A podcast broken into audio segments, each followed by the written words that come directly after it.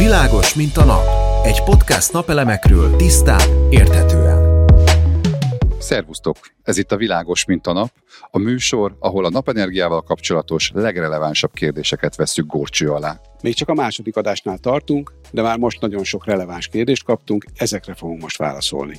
Nem meglepő módon a legtöbb kérdést az NPP 24, azaz a Napenergia Plus program kapcsán küldtétek nekünk. Ezeket fogjuk most megválaszolni, vágjunk is bele. Az első kérdést Gábortól kaptuk. Nekiálltam kiszámolni a megtérülési időt egy optimális fogyasztás mellett, de nekem az jött ki, hogy 25 éven belül esély sincs a megtérülésre. Tudna valaki egy számpéldát prezentálni, ami az ellenkezőjét bizonyítaná? Hát a megtérülés maga az egy nagyon érdekes történet. Egyik oldalról Ugye egy bruttó elszámolású rendszerekről beszélünk, amiknél a megtérülés már abszolút nem egy olyan exakt történet, mint a korábbi szaldó elszámolásnál, ahol egész egyszerűen csak annyit kellett termelnem egy évben, amennyit fogyasztok egy évben. Itt már nagy mértékben fog a, függ a megtérülésnek a mértéke attól, hogy én mennyi energiát használok el közvetlenül a napelemrendszeremről. Ilyen szempontból ezek a rendszerek brilliánsak, hiszen nem csak nappal, hanem éjszaka is a megtermelt napenergiával működnek az akkumulátornak köszönhetően. Ez azt jelenti, hogy az évnek legalább 8 hónapjában 24 órán keresztül napenergiával működnek a háztartások, amit ha lefordítok számokra, akkor a háztartásnak az eddigi 4-5 ezer kWh fogyasztásából éves szinten 3-500 kWh fogyasztás lesz. Tehát ez biztos, hogy egy nagyon kedvező szám. A másik, ami kedvező szám ennél a pályázat, ágazatnál, hogy kétharmadát azt a támogató finanszírozza, tehát, hogyha a beruházási költséget elosztom azzal az energia mennyiséggel, amit mondjuk egy minimum 30 éves futamidő alatt egy ilyen rendszer termel a háztartás számára, ami ugye felhasználásra kerül teljes egészében, akkor 10-12 forint per kilovattóra körüli bruttó értéket kapunk. Tehát amit a napelem rendszer a következő 30 évben termel, és felhasználom, tehát amivel működtetem a háztartásomat, az nekem 28 év múlva is 12 forintot jelent, hiszen ebbe az évbe eszközöltem egy beruházást, ami ráadásul csak egy harmada volt a teljes beruházási költségnek. Tehát az, hogy hogy jött ki a 25 év, igazából ezt nem tudjuk megmondani. Biztos, hogy ennek inkább a feléről vagy a harmadáról van szó, és nagyon szívesen csinálunk pontos méretezést igény esetén bárkinek. Melindától kaptuk a következő kérdést. Mi a jobb nekem? Ha a legolcsóbb megoldást választom a legkisebb önerővel, vagy ha a legjobb minőségű, drágább rendszert választom? Ez talán könnyű megválaszolni, bár nem biztos, hogy mind a ketten ugyanúgy gondolkodunk. Ami biztos, hogy ezek a rendszerek drágák, költségesek és bonyolultak, összetettek.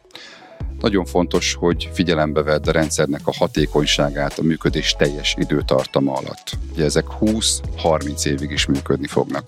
Nem mindegy, hogy milyen a hatásfoka, 85 vagy 90 százalék. Nem mindegy az sem, hogy milyen az itthoni szerviz háttér.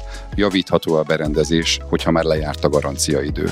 Az sem mindegy, hogy milyen a support, hogyha valami problémád van, akkor a forgalmazón kívül kihez tudsz még fordulni, mennyire szervizelhető az eszköz, ezeket mind-mind érdemes figyelembe venni. Hogyha egy olcsó és egy drága rendszert összehasonlítasz, a támogatás miatt az önerő rész 1,8 és 2,5 millió forint között változhat. A mi megítélésünk szerint ez talán nem akkora nagy különbség, hogy ne érje meg inkább a jobb berendezést választani.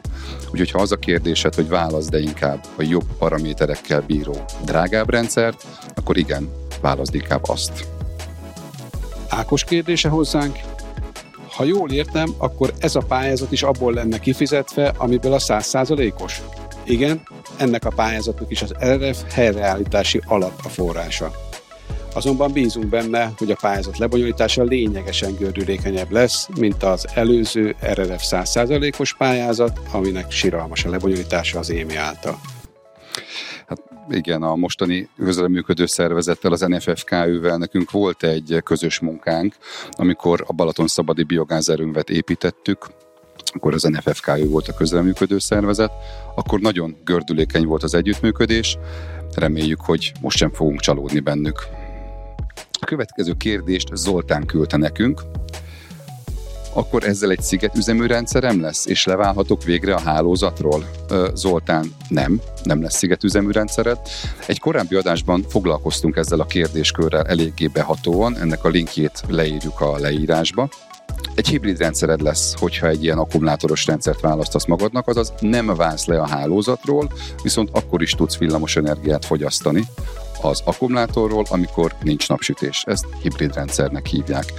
Egyébként, hogyha van csatlakozási pontod a háznál, már pedig van, hiszen pályázni szeretnél az MPP programban, akkor szigetüzemű rendszert nem fog neked engedélyeztetni a szolgáltató, viszont ilyen hibrid üzeműt igen, amivel, mint mondtam, működhetsz nem napsütéses időszakban is.